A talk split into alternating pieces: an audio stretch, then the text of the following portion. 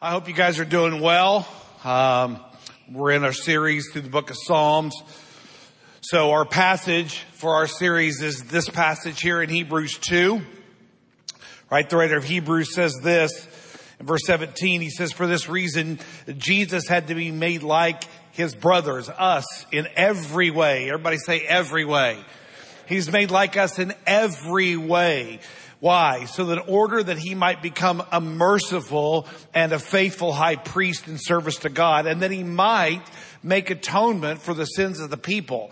Because he himself suffered when he went through trials and temptations, he's able to help those who are going through the same thing. Aren't you grateful that Jesus understands you? Yes? Amen? And maybe you don't know that tonight. Maybe you're watching online or maybe you're new here and you don't know that. And maybe you've never been told it. Listen, you need to understand that Jesus understands you. He understands the way you're wired. He understands the way you think. He understands the way you feel. The Bible says that Jesus had to be made like us in what? Every way. Every way. Right? So he's not unfamiliar. And why did he do it? So he could become merciful. So he could understand that we, of all things, needed someone who would be merciful to us. I don't know what, about you, but when you go to talking to somebody and they struggle with understanding who you are, struggle with understanding how you feel, struggle with understanding how you think, isn't it frustrating? Yes? Right? It's frustrating right? Especially if that person tells you that they love you and they care about you, and then you're trying to explain to them how you feel, and they look at you like you have three heads, right? It's incredibly frustrating, right? Jesus was made like us in every way so he could become merciful and faithful. And in that mercy, he was willing to make atonement for us, right? Listen, it is at the heart of the gospel. That's what this is about. That's why Jesus is the answer for all of us because he understands us, right? For so long, God's been presented as someone, right, through Jesus that, that may not be as comfortable with you, right? As you would like him to be because the church who represents Jesus isn't comfortable with you at all, right? We struggle with how you are and how you think and what you, what you do and how you act. We struggle with that, right? We're almost condemning about some of those things. And so people refuse to be real with him and therefore they miss out. Listen, you miss out on the best part of Jesus. He gets you. He understands you. And so that's why we're walking through the book of Psalms because in Psalms we hear Korah right? We hear the choir master. We hear David and we hear them just being human right? We hear them being human in their expression of songs and poetry, right? And what they write and how they say it. These aren't, listen, if you're God and you're trying to prove to people everything's perfect, you don't include this right? You don't include the words of these people that voice all of these emotions that people like you and me have as we walk in this already, but not yet. We've talked about loneliness. We've talked about fear. And tonight we're going to talk about being thankful. How many of you online in here have ever worked in a restaurant? Oh, lots of you, right? Gratitude isn't something you often see in a restaurant, right? It's just not. I did restaurant work for many, many years. I was a restaurant manager uh, for many years, and I I went to work for my wife's mother. She owned a little choke and puke diner. Everybody know what that is? Yeah. Yeah. Greasy spoon. You use the language, right? But you know what I'm talking about, right? They served breakfast. They were open at lunch, right? It was a diner, right? And so I was in the back, right? Running the restaurant, running the grill.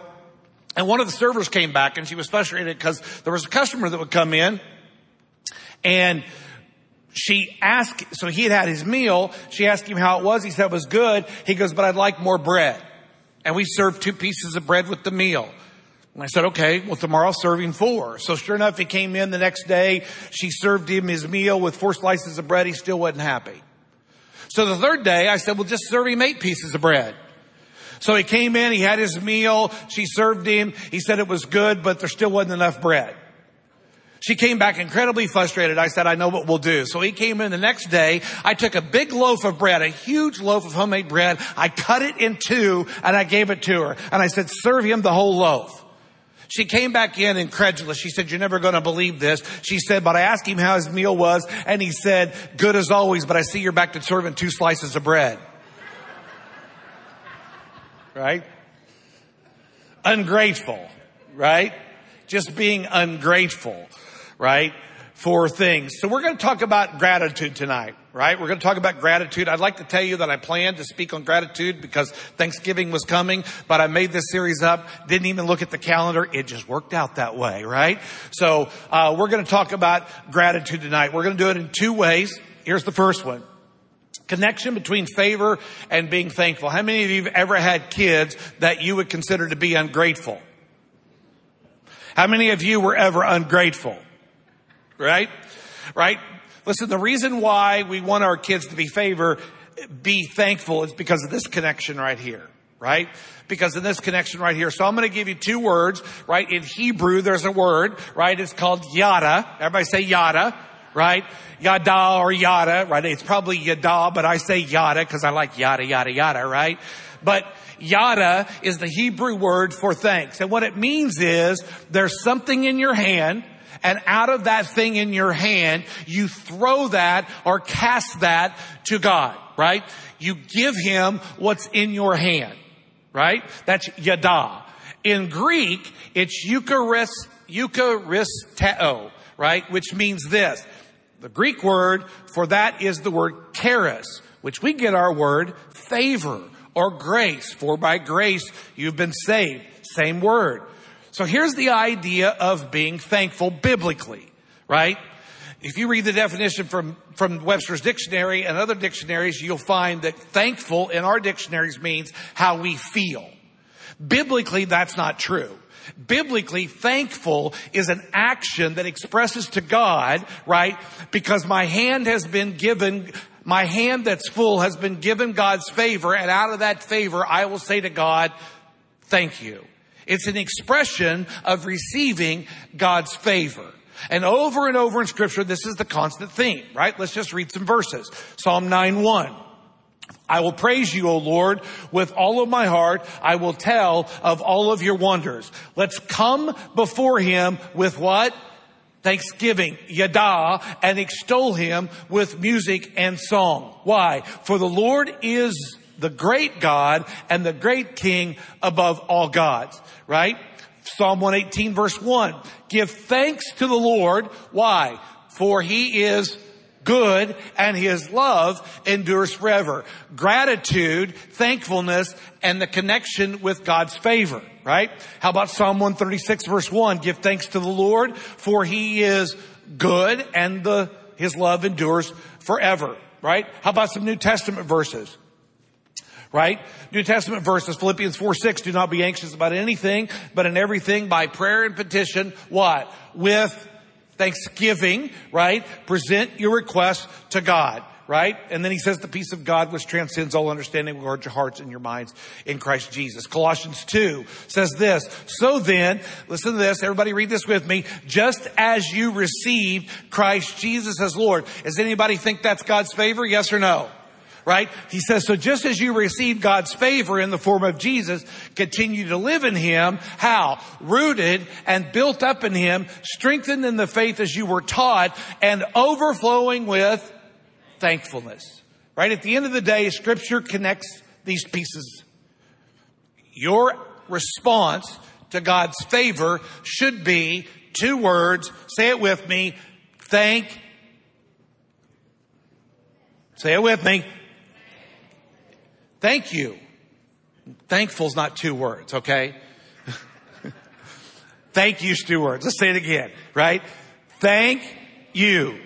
That's what he says. As you've received God's greatest gift of favor, which is Jesus, right? If you're in here and you've been saved by grace, say amen. Right?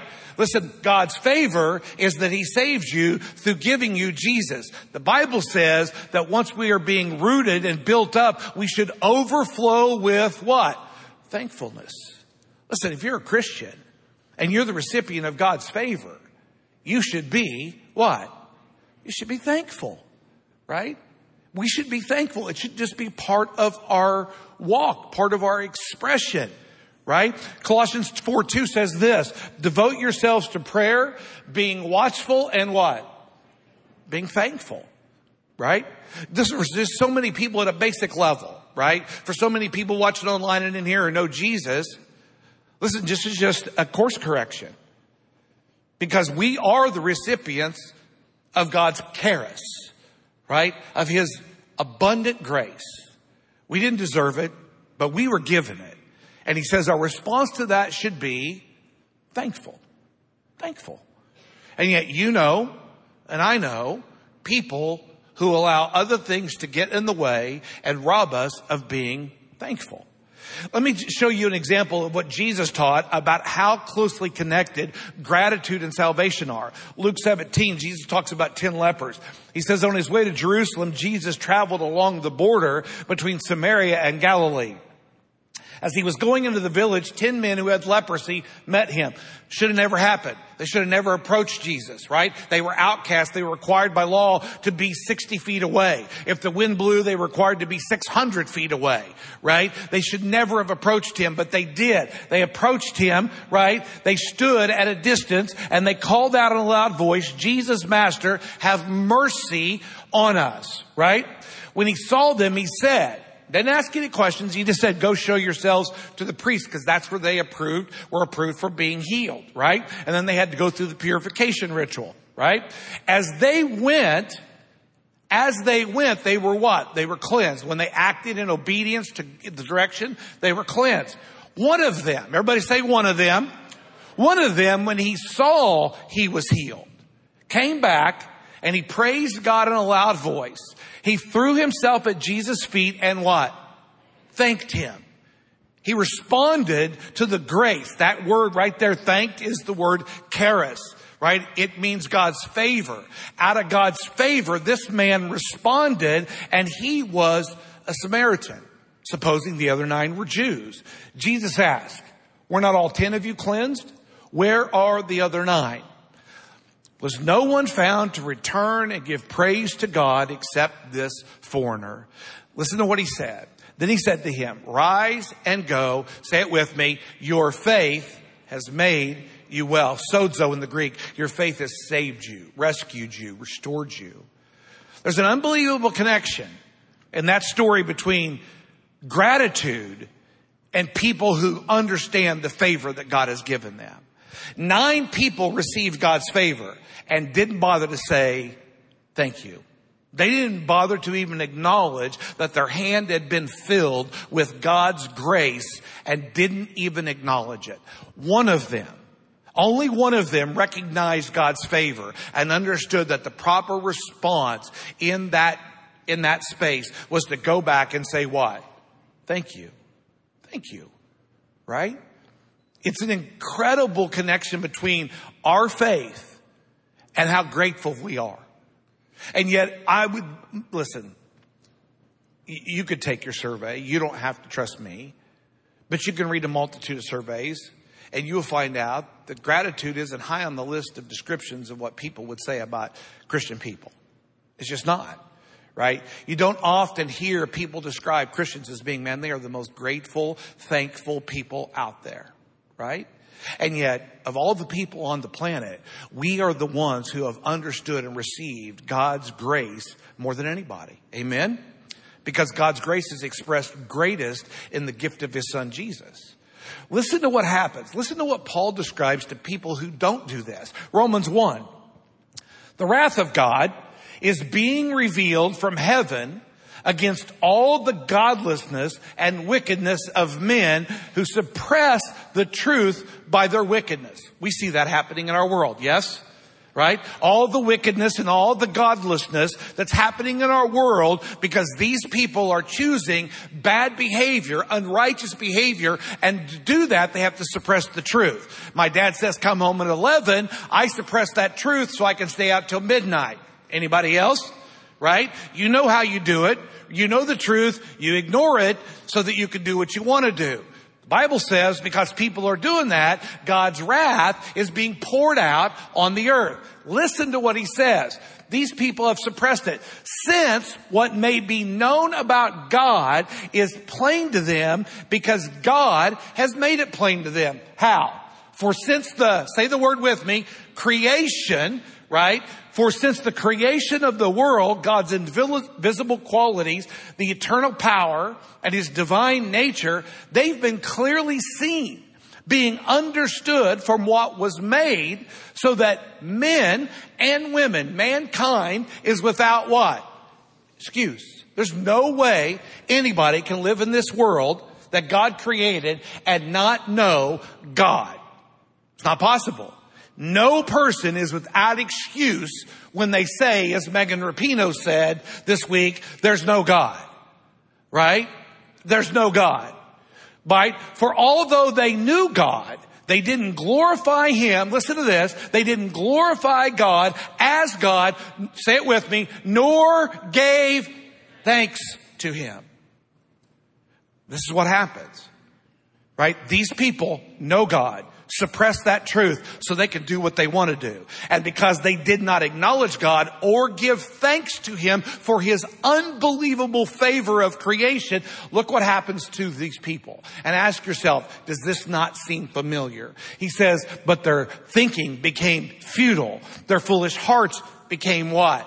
Darkened right? All of these things that you're witnessing have been witnessing in the world take place that are now happening in our nation. It's because people's foolish hearts have been darkened. You wonder why these things can happen? Because these hearts are darkened. This is a spiritual situation, right? There's a darkness now that lives in their heart. Look what happens. Although they claim to be wise, they became what?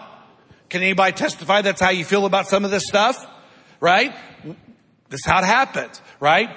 And guess what happens? They exchange the glory of the immortal God for images made to look like mortal man. We now worship who? We worship each other. Ergo, check out Hollywood. Ergo, check out why the Kardashians are even remotely popular. Right? Where does this stuff happen? Because we've given up worshiping the immortal God and now we worship that stuff. And it says, and birds and animals and reptiles, right? Watch what else happens. Therefore, because why? They didn't acknowledge God and they didn't give what? Thanks. Their hearts became darkened. They considered themselves wise and yet they're just fools, right? And it says God gave them over to sinful desires of their hearts to what? Say it with me sexual impurity. What else? For the degrading of their bodies with one another. Seem like that's familiar in our nation? Yes or no? Of course it is, right? They, who? The people that didn't acknowledge God and didn't give thanks, they exchanged the truth of God for a what? A lie. And now they worshiped and served created things rather than the creator who is forever praised. Amen. Check this out. And because of that, God gave them over to now shameful lust, not just sinful lust. Now he's given them shameful lust. Look what happens. Even women exchange natural relations for unnatural ones. He says, in the same way, men have abandoned natural relations with women and were inflamed with lust for what? One another, other men men committing indecent acts with other men and received in themselves the due penalty for their perversion. Listen, we want to talk about homosexuality. There's no other verse you need to read, right? You don't need to talk about anything else except this verse right here.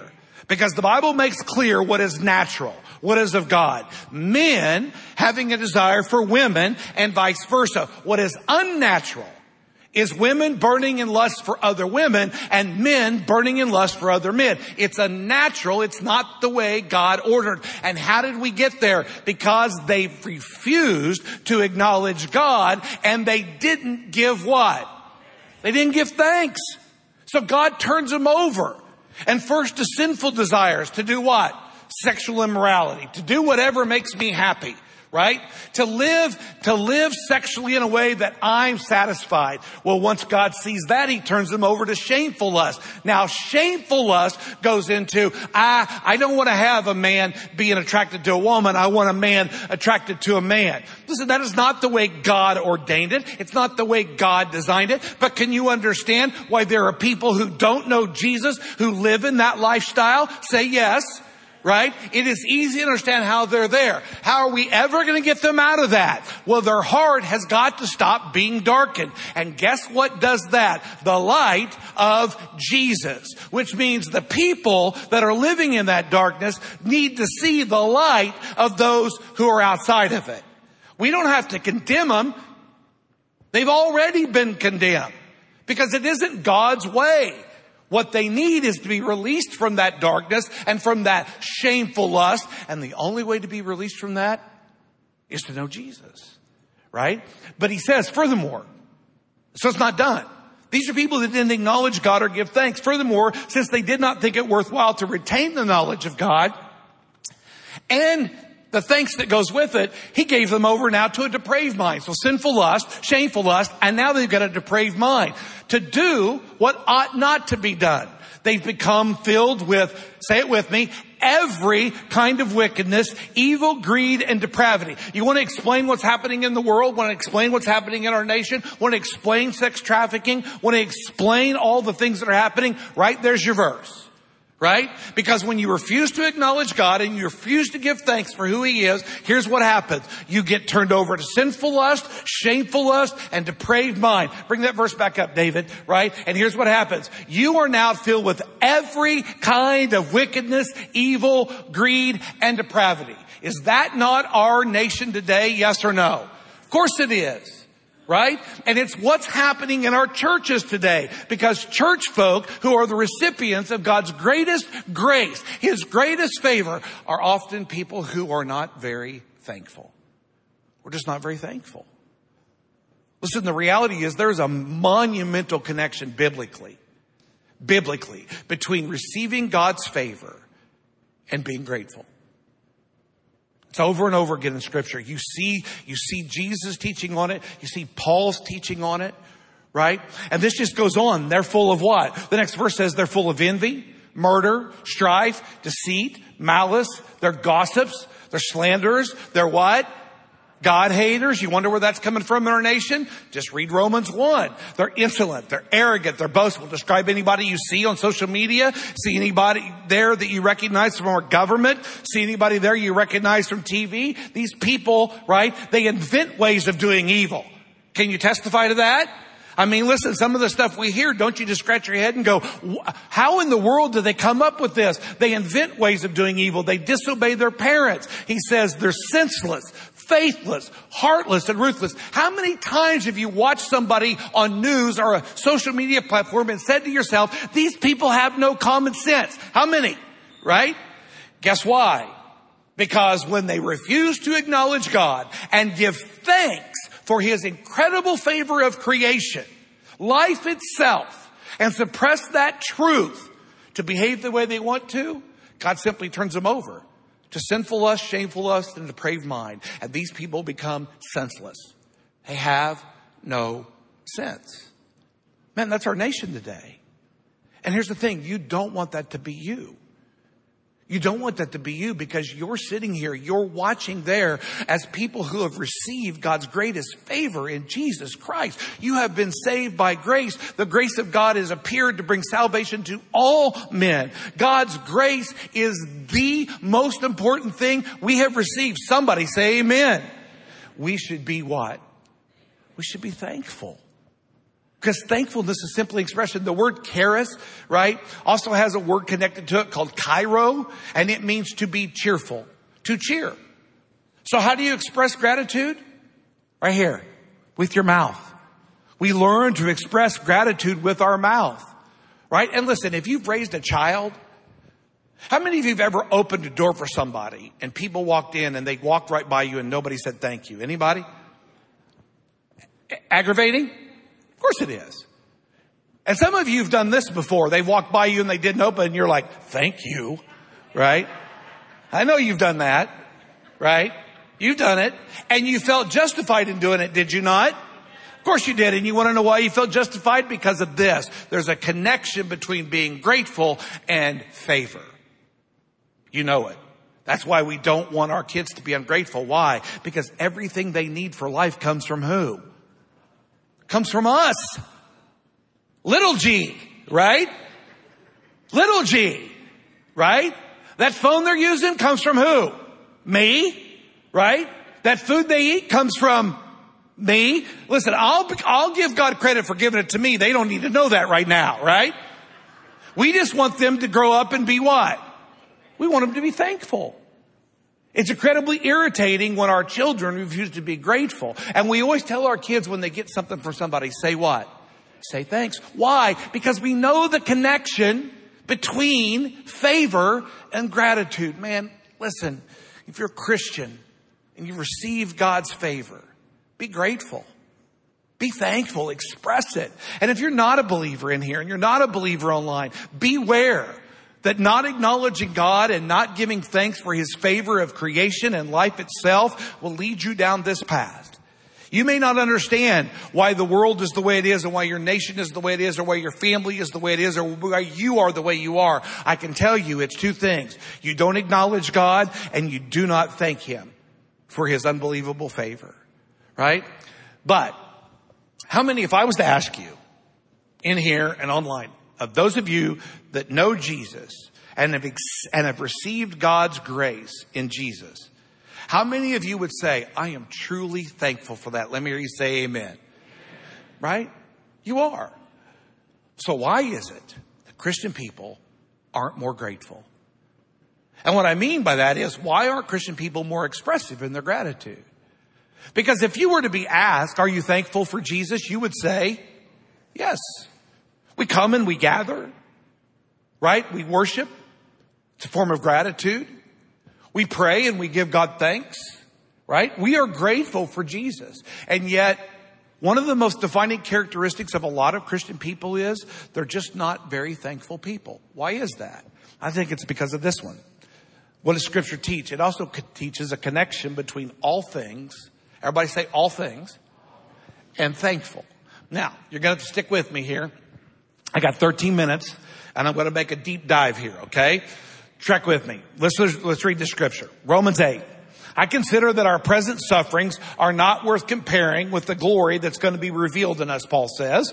The creation, the creation, everything about God's creation waits in eager expectation for the sons of God to be revealed. For the creation was subjected to frustration not by its own choice, thank you Adam and Eve, but by the will of the one who subjected it. He did it, why? In hope that creation itself, everything in our world will be liberated from its bondage to decay and eventually brought into the glorious freedom of the children of God. Eventually we're going to have a new heaven and a new earth. Somebody say amen.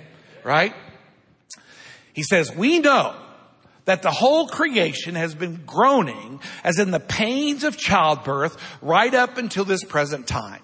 Not only so, but we ourselves, now he's making it personal, you and me, we who have the first fruits of the Spirit. If you know Jesus and you're the possessor of God's Holy Spirit online and here, say amen. He says, we groan inwardly Anybody groan because we have to live here through all of this? Anybody have any groanings or any strugglings with it? Somebody say amen. He said, we groan inwardly because we wait for that adoption as sons, the redemption of our bodies right? Listen, I love my family. I love, I love being here. I love all of you. I love the Chicago Bears. I love my iced coffees, right? But I don't know about you, but I'm ready to live in a world where there's no more pain, no more sin, no more mourning, and no more death. Somebody say amen, right? He says, check this out. For in that we hope. For in this hope we were saved. But hope that's seen isn't hope at all, right? We don't have it yet, so we hope. Who hopes for what he already has? I'm not hoping for an iced coffee because I already went and got one, right? There's no point in having hope about that, right? But if we hope for what we don't yet have, how do we do it? We wait for it how? Patiently, right? In the same way, he says the Spirit will help us in our what? our weaknesses, check this out. We don't always know how to pray. Anybody ever struggle with that dilemma? Right? He said, we don't always know how to pray, but the Spirit himself will intercede for who? Right? Say me. Right? The, inter- the Spirit will intercede for you and He'll do it with groans that your words can't express right? And he who searches our hearts, that's God, because only God knows our heart, knows the mind of the Spirit, because the Spirit intercedes for the saints in accordance with what? Man, I don't know about you, but that brings me a ton of comfort. Because there's a lot of things in this world I don't know how to pray for. I'm frustrated beyond measure sometimes with my family, with myself, right? With other things, and I don't know how to communicate it. But the Holy Spirit that searches my, that God who searches my heart and the Spirit who knows the mind of God intercedes for me in a way I can't comprehend. And He does it according to God's will, not mine. I don't know about you, but that brings me a ton of comfort. Right? I needed you to get the context. Right? Because verse 28 says this. Right? Everybody online, everybody here read this with me. And we know that in all things, God works for the good of those who love him and are called according to his purpose. Bring that verse back up, David, right? We know gnosis means that we've experienced it, right? We've experienced this, this thing. It's not just book knowledge. This is experiential knowledge. Paul says, we know that in all things, everybody say all things, right? That word all things in the Greek means each and every. It's the idea that there's a hundred pieces in a puzzle, one at a time, each and every one of them together puts this puzzle together and comes up with a bridge or a beautiful sunset. He says, so I know that in each and every piece, each and everything, God is going to be working for the what? Good. Everybody say good. In the Greek, there are two words for good. One of them is kalos, right? It means to be beautiful. You all look good tonight. Thank you, right? Only one person understood my sermon, right? I gave you favor and your response was to stare at me like I had three heads, right? You all look good tonight, right? You all look outwardly beautiful. That's kalos, right? The other Greek word is agathon or agathos. It means to be intrinsically good. How many of you have ever had to take cough medicine that you hate? Anybody get a shot at the doctor that they didn't want to get? Right? Anybody ever had to miss school when you were growing up because your parents said you needed to stay home and rest because you were sick? Four of you. Thank you for coming. Right? Right? We will all agree that there are things, listen, that's the only reason we eat broccoli, right?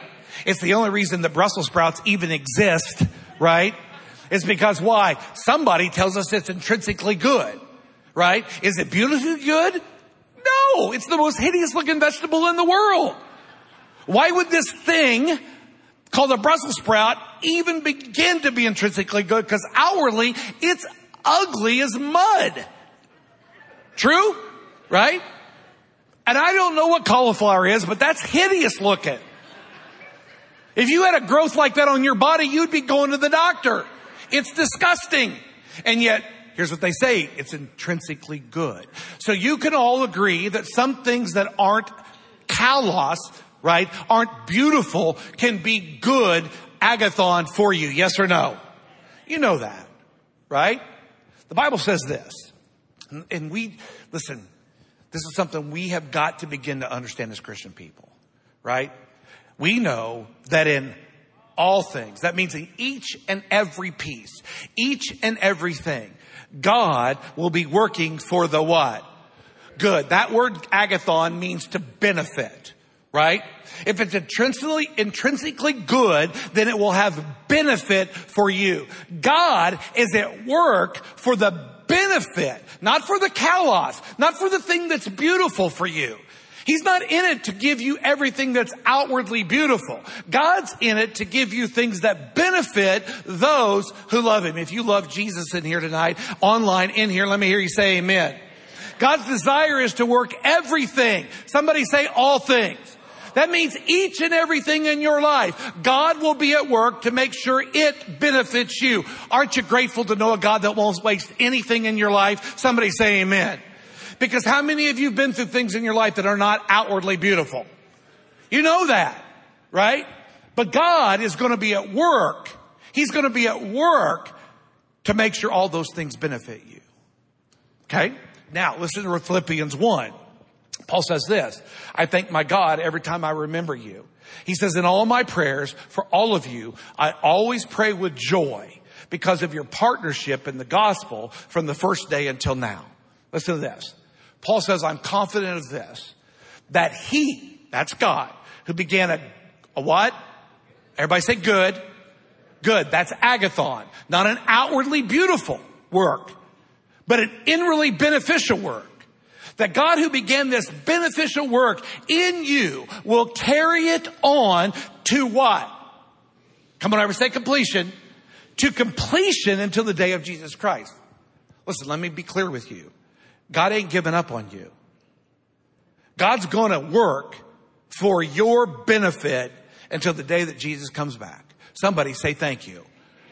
Is that not amazing? How many people have given up on you in your life? How many people have just said, I'm done with you. I can no longer deal with you. You're no longer worth my time. You're no longer worth my effort. You're no longer worth anything. How many kids do you think are being raised in the world today where the parents have said to them, I have nothing more to do with you. You are worthless. I cannot get anything out of you. You're not intrinsically beautiful. You're not benefiting me at all. And they give up on them. The Bible says God will never do that because he works all things, each and everything for your benefit and God will work for that benefit until the day that Jesus comes back. Somebody say thank you. That's a good thing, right? But here's the thing. You and I have to understand God isn't working for outwardly good things for you. He's working for inwardly beneficial things for you. And some of the things that are beneficial for us are not always appealing for us. Yes? Yes? Right? Listen to what Paul says in Romans 12, 9. This is how serious he says we should take it. Love must be sincere. Everybody read this online and here with me. Hate what is that word evil means not intrinsically good. He says hate what isn't going to be beneficial to you, but what? Cling to what is beneficial. That word cling comes from the word kalos, kalos, which means glue. You should hold on like grim death to the things in the world that will benefit you. That means whether you like it or not, you should eat broccoli. Right? The Bible says you must hate the things. You must hate the things that won't benefit you. I mean, let's be honest. How many things are we doing right now that as a believer isn't benefiting us? It's not working for our intrinsic good. There is no benefit to some of the habits that we have and some of the choices that we make. And let's be clear, there are relationships that we're in that are not beneficial to us. And he says you should hate those things and you should simply glue yourself to the things that will benefit you. Why? Because God's always going to be at work to benefit you and he's going to use everything to do it. Each and everything in your life, he will work. Ergo, he will give his time and his energy and his effort to working so that everything works for your good. And he's going to do it until Jesus comes back. I don't know about you, but that is my salvation on this planet. Somebody say amen. Right? I build my entire life on that promise because man, I am a work in progress. Why? Because God has not completed this thing in me. He's not completed it in you. He's not completed it in your children. He's not completed it in your spouse. He's not completed it in your boyfriend or your girlfriend or your best friend. God isn't done until Jesus appears. And He's always doing it for our good. Now, what's this got to do with being grateful in all things? Let me show you. John 16, 33 says this. Jesus says, I told you these things so that in me you may have peace. In this world you will have, come on everybody say trouble. Trouble. That Greek word there is the idea that something has squeezed you in and is causing you all kinds of pain and all kinds of affliction. It's the idea of actually being in such close proximity to something that it creates friction. Anybody ever feel hard pressed on every side and life is just squeezing you in? Anybody ever feel that way? You ever feel an eternal pain because life circumstances are complicated, right? Jesus said, in this world you will have what? Come on, say it. And here's the thing about trouble. It isn't outwardly beautiful. You're going through a divorce, it's not outwardly beautiful. Right? You're losing, you've lost it. We're just going to ignore that, right? We're going to be thankful for more time, okay? Right?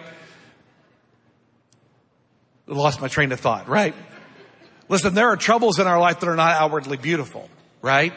Losing a job at 59 or 60, being diagnosed with cancer, right? There are a million things in this world that you and I will experience that are not good in the sense that you look at them and go, oh man, I'm so grateful for that. But there's nothing in this world that God won't use for your benefit. And he won't stop doing that until Jesus appears. So even in a world where you'll have trouble, God will still work for good. Yes?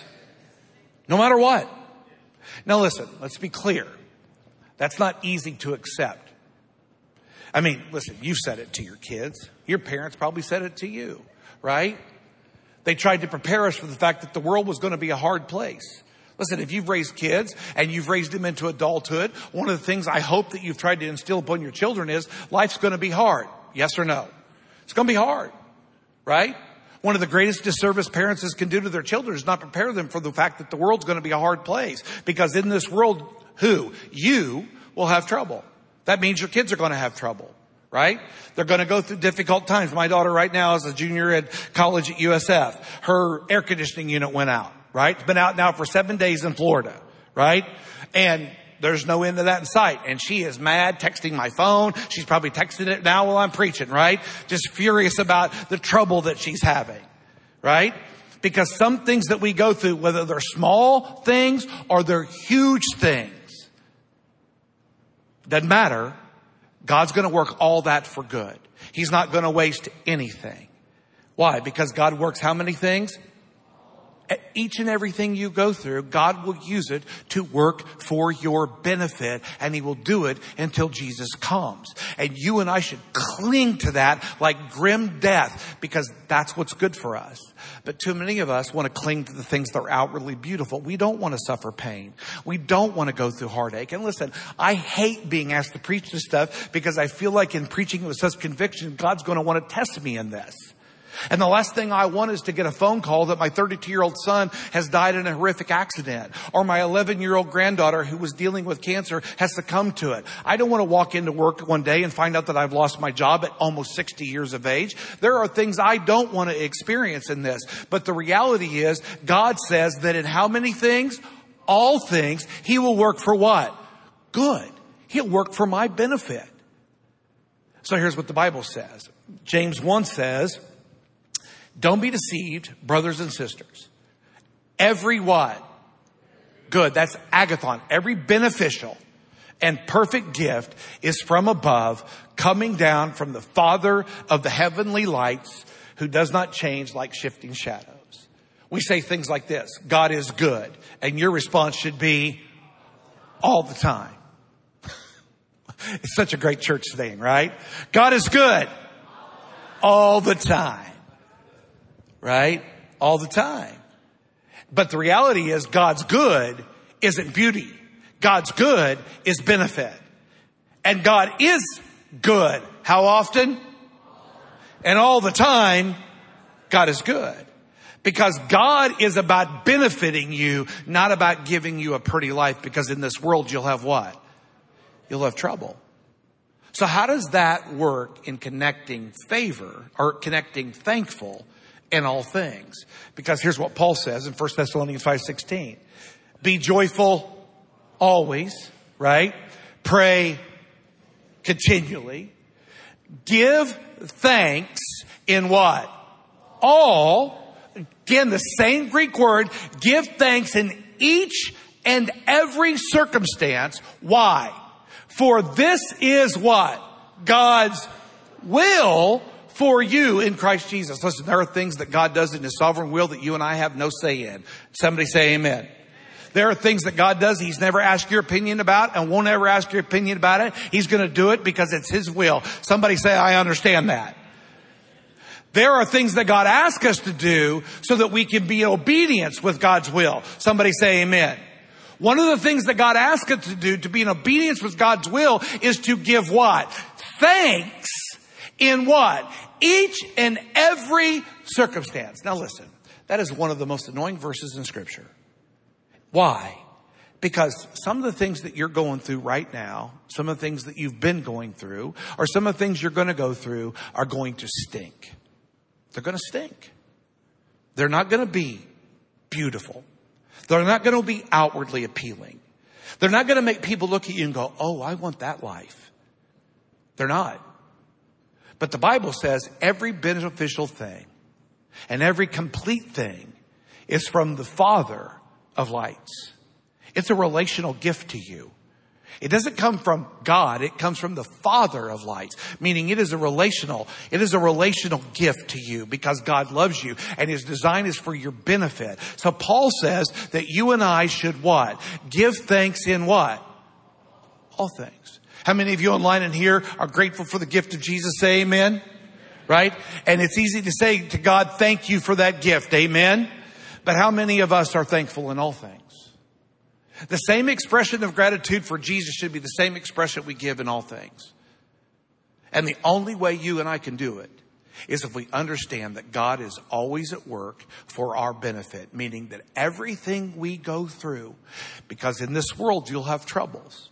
There'll be times you're hard pressed on every side. There'll be times you're cast down on every side. The Bible says you and I should what? We should give our thanks we should respond to God's, how in the world is going through cancer? How in the world is losing your job? How in the world is watching your child walk away? How is it, how is it, how is it possible that when your child is an addict or an alcoholic and their life is falling apart, how is it that when you go through these horrible things, are you supposed to give thanks? Because you understand favor, favor should respond to th- with thankfulness. God's favor is, I'm not going to waste anything you're going through. So no matter what you're going through, I'm going to work it for your benefit so you can still give what? You can still give thanks. Ephesians 5 says, be careful how you live. Don't live as an unwise person, which means don't live like a fool, but live as a wise person. You and I should make the most of every opportunity because these days are evil. Therefore, don't be foolish. Understand what the Lord's will is. We just understood what the Lord's will was. The Lord's will was to give thanks in what? All, somebody say all, circumstances right? Don't get drunk on wine because that leads to debauchery. He said instead you should be filled with the Spirit. Speak to one another in psalms, hymns, spiritual songs, sing and make music in your heart to the Lord. Everybody say this with me always, everybody say always, always, always includes how much time? Always giving thanks to God for what? Each and everything. Listen, my friend said, man, that's a really hard teaching. It is because some of the stuff you're going through is not outwardly beautiful. It's ugly. There's ugly crying. There's ugly anger. There's ugly hurt. There's ugly doubt. There's ugly fear that comes with all that stuff, right? And the Bible says that when we receive the favor of God, our response should be to God's gift, His charis, His favor, is that we should be thankful. And yet Scripture tells us that God's favor rests on us in everything because God will take everything and He will work it for our benefit. Meaning, we can give thanks to God in all things each and everything that we have, we can give thanks to. Listen, I don't think that being thankful is an easy thing to do because there's enough pain, there's enough hurt, there's enough sorrow, there's enough tribulation in this world that is incredibly hard to rise above and give thanks. There's only one way to do it, to understand that God's good is your benefit and God will work everything, everything Listen, I've lived long enough to know now that God can do that. I'm still scared at times. I'm still a little bit apprehensive. There are things, I mean, I want to say to God, listen, I've experienced enough of that. I've lost a child. I've been through divorce. I've been unemployed. I spent some time in jail. I was on the streets and homeless and living out of my car. I grew up poor. God, I really don't want to experience any more ugly in this world. Right? I don't want to do it. But the Bible says gratefulness comes when we receive favor. And even in trouble, God gives you his favor because he's going to work all things, all things, all things together for good. And he's going to do it until Jesus returns. So even when your circumstances are hard, even when that each and everything you're going through seems like it's never going to be good, God isn't wasting any of it. He's giving you his favor and making sure it's all going to be for your benefit. Isn't that what you want your children to see when you have to go through hard times with them, when you have to discipline them? You want them to see it's for their own benefit, right? That's what God does for us. And what he says is, because of that, you should be joyful always, pray continually, and in everything give thanks. In all circumstances, give thanks, because this is the will of God in Christ Jesus. So I'm going to ask you to stand with me. We're going to close out and read this psalm together. Psalm 92. Anybody feel challenged to be more grateful? Right? Listen, it's not an easy teaching. It's easy to give God thanks for Jesus. It's not easy to give God thanks for all things takes an incredibly mature faith to be able to trust God in all those things. But for some of you online and some of you here, you know the journey. You could tell the story right now of God used all things together for good. You could share that with other people, right? Because that's what God does. Let's read this together as we close. Psalm 92, right? All of you online, everybody here, let's read it together. It is good to praise the Lord and make music to your name, O Most High to proclaim your love in the morning and your faithfulness at night. To the music of the ten stringed lyre and the melody of the harp. For you make me glad by your deeds, O Lord. I sing for joy at the work of your hands. How great are your works, O Lord. How profound your thoughts. Is God worthy of praise? Amen. And he says he is worthy of gratitude in each and everything because nothing you'll go through, nothing you're going through is he going to waste because he's going to do it all for our good. Somebody say amen. Father, tonight teach us to be more grateful. And to do that, teach us that the world that we're living in is groaning for redemption. It is broken and is waiting for the same thing that we're waiting for a space and a time where there is no more sin, there is no more pain, there is no more suffering, there is no more death. But until that time, we live in a world where there will be trouble. There will be trouble that we go through. There will be things that are intrinsically or that are outwardly ugly and difficult. But we serve a God and hopefully trust in a God who will work all things, each and everything we go through for our benefit. So teach us in all things to give thanks. In Jesus' name, amen. God bless you, church.